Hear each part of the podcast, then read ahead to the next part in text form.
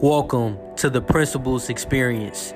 This channel is designed to give you financial content in the areas of business, finance, and investing while bringing you stories of the mindset of entrepreneurs and their tips on building a business.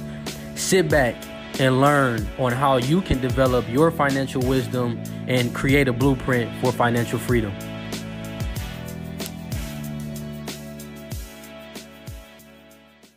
Welcome back to another episode of the Principles Experience.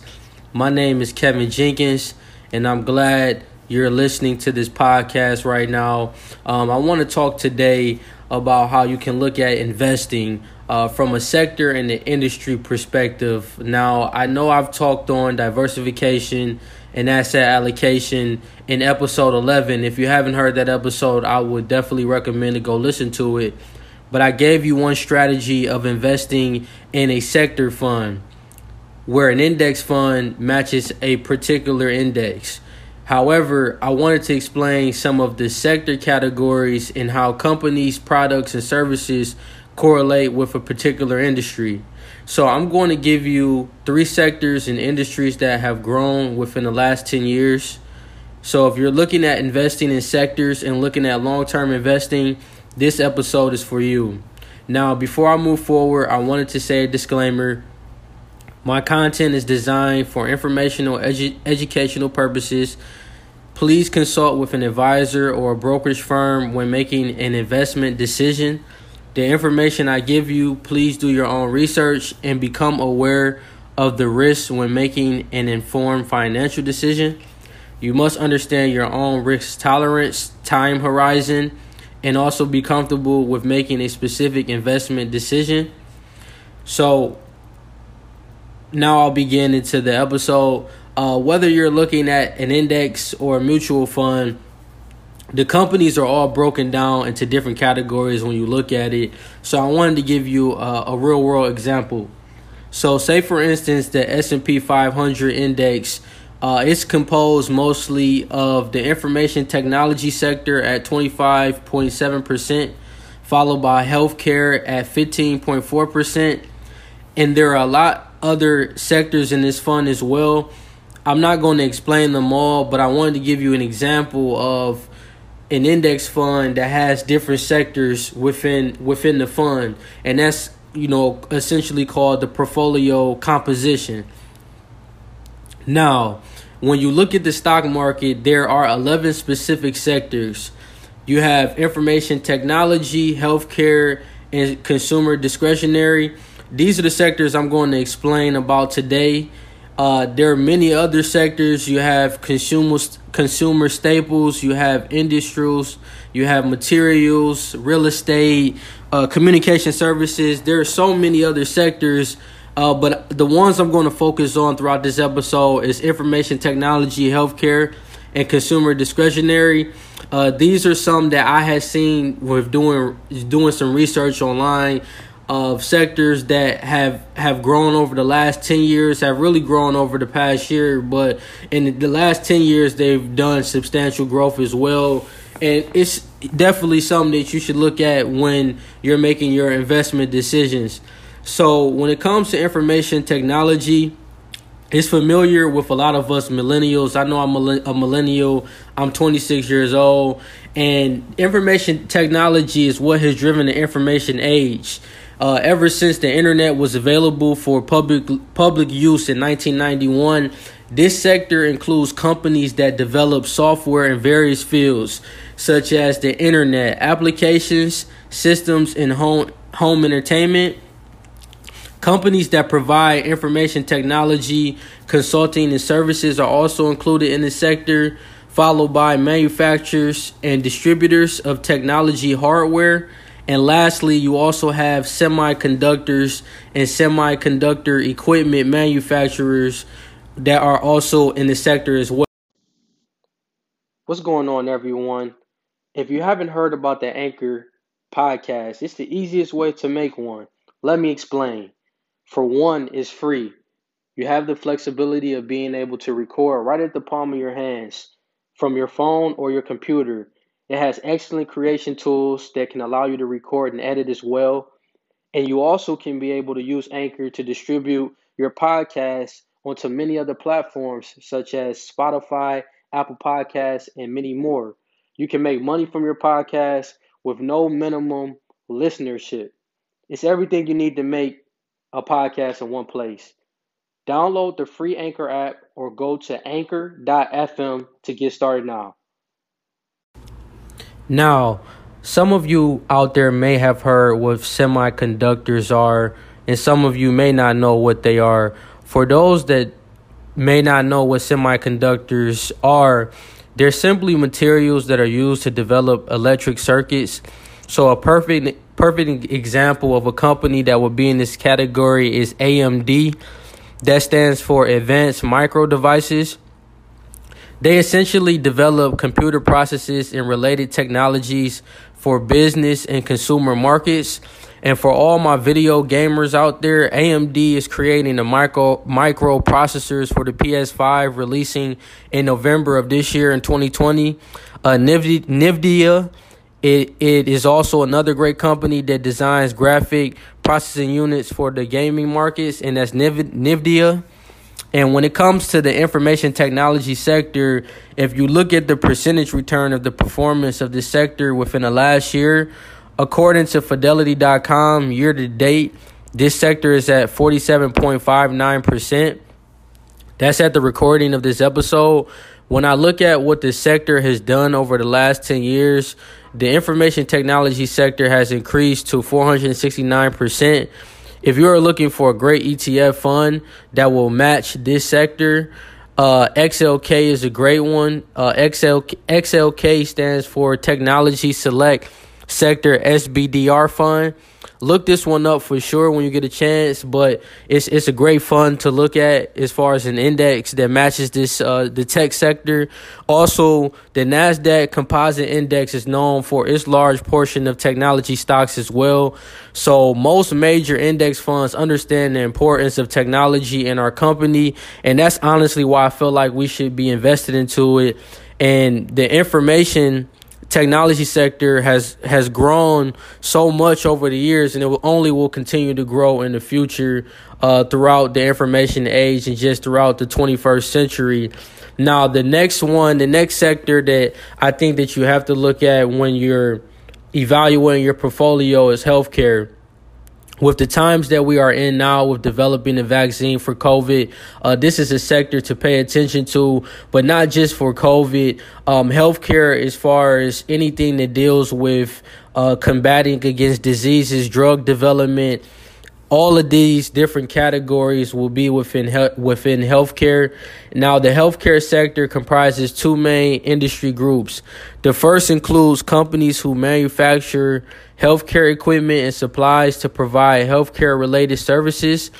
One great example of a company in this category is Stryker. Uh, they're one of the world's leading medical technology companies. They offer products and services for healthcare professionals in orthopedics, medical and surgical, and neurotechnology and spine that help improve patient and hospital outcomes. The second industry is companies primarily involved in the research, development, production, and marketing of pharmaceuticals and biotechnology products. So you have companies like Amgen, Moderna. Uh, these are biotech companies in the sector that help with the development of vaccine technologies. Now, a smart way that I would approach investing in the healthcare sector is to find an index fund that matches the sector as a whole instead of investing in one company like an Amgen or Moderna so, for example, look at IBB, which stands for iShares NASDAQ Biotechnology Index Fund. This fund has Amgen, it has Moderna, it has Gilead Sciences, all included in this fund, and it has many, uh, a lot of, a lot of other group of biotech companies included in it as well. But all it really does is it just gives you more diversification and limits your risk when you look at it from an in- index or ETF fund route. It, it really it gives you more of that flexibility of spreading your money around and limiting your risk. Now, the healthcare sector in the last 10 years is up 277%. So I definitely think the healthcare it's it's one industry. It's a sector that I'm focused on that I think you, that you should be focused on, and just really looking at uh, being able to invest in in sound, great quality companies that are are developing, you know, our biotech bio, biotech products and services in, in the economy. Now, lastly, this is a sector that is evident whether most people realize it or not. This is the third and final sector that has grown tremendously over the last 10 years. That's consumer discretionary. Now, consumer discretionary are goods and services that are considered non essential by consumers, but they're desirable if funds are available to purchase. So, a, a great way to look at this is as if you're looking at your budget.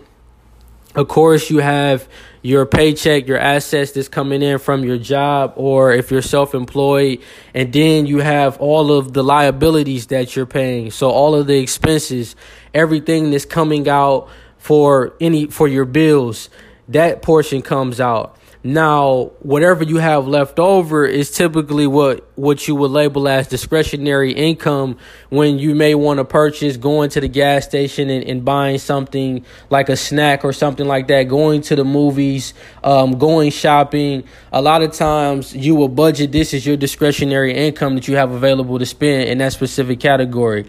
So when it comes to just discretionary income, that's is simply consumer discretionary and how it's evaluated from a market analysis standpoint.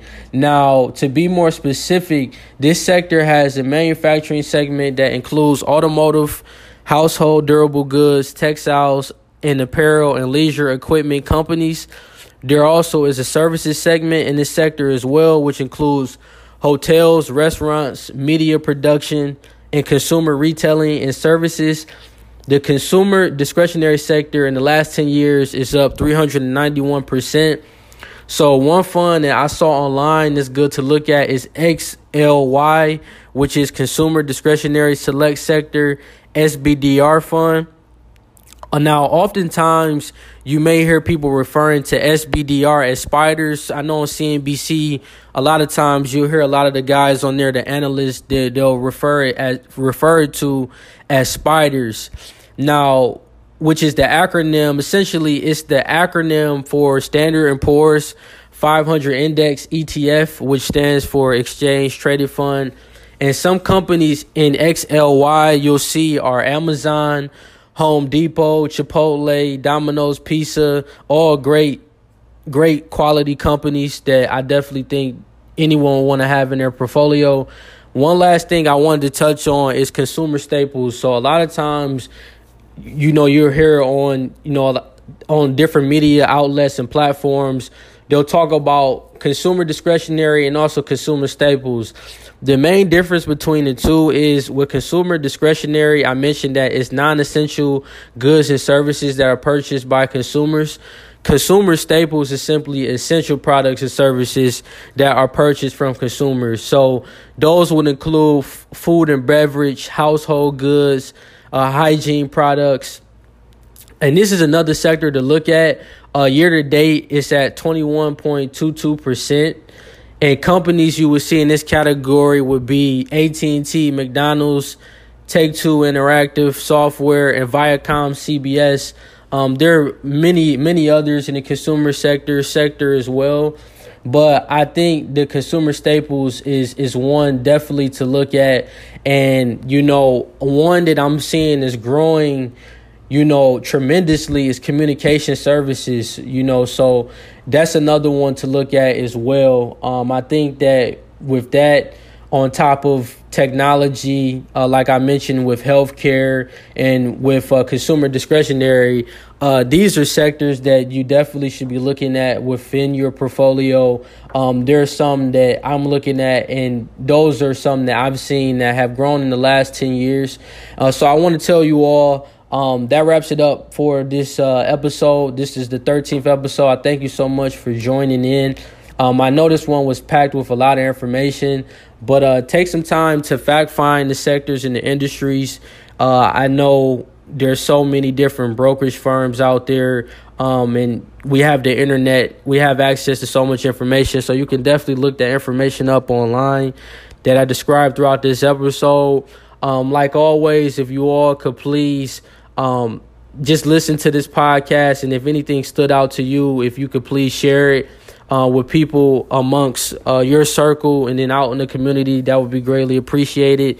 Um, you also can all follow me on Instagram.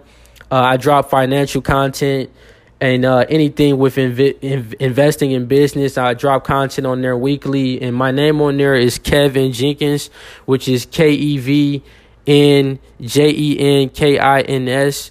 And then also, I have a YouTube as well. Um, I do videos for all of my uh, podcast episodes that I drop. So uh, definitely stay tuned. Look in the show notes. I'll put the link on there for you all to watch that as well.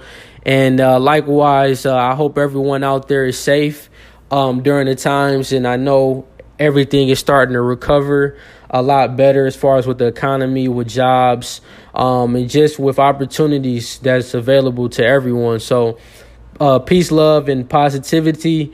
And thank you for tuning in. And uh, thank you all for your support. And uh, take care.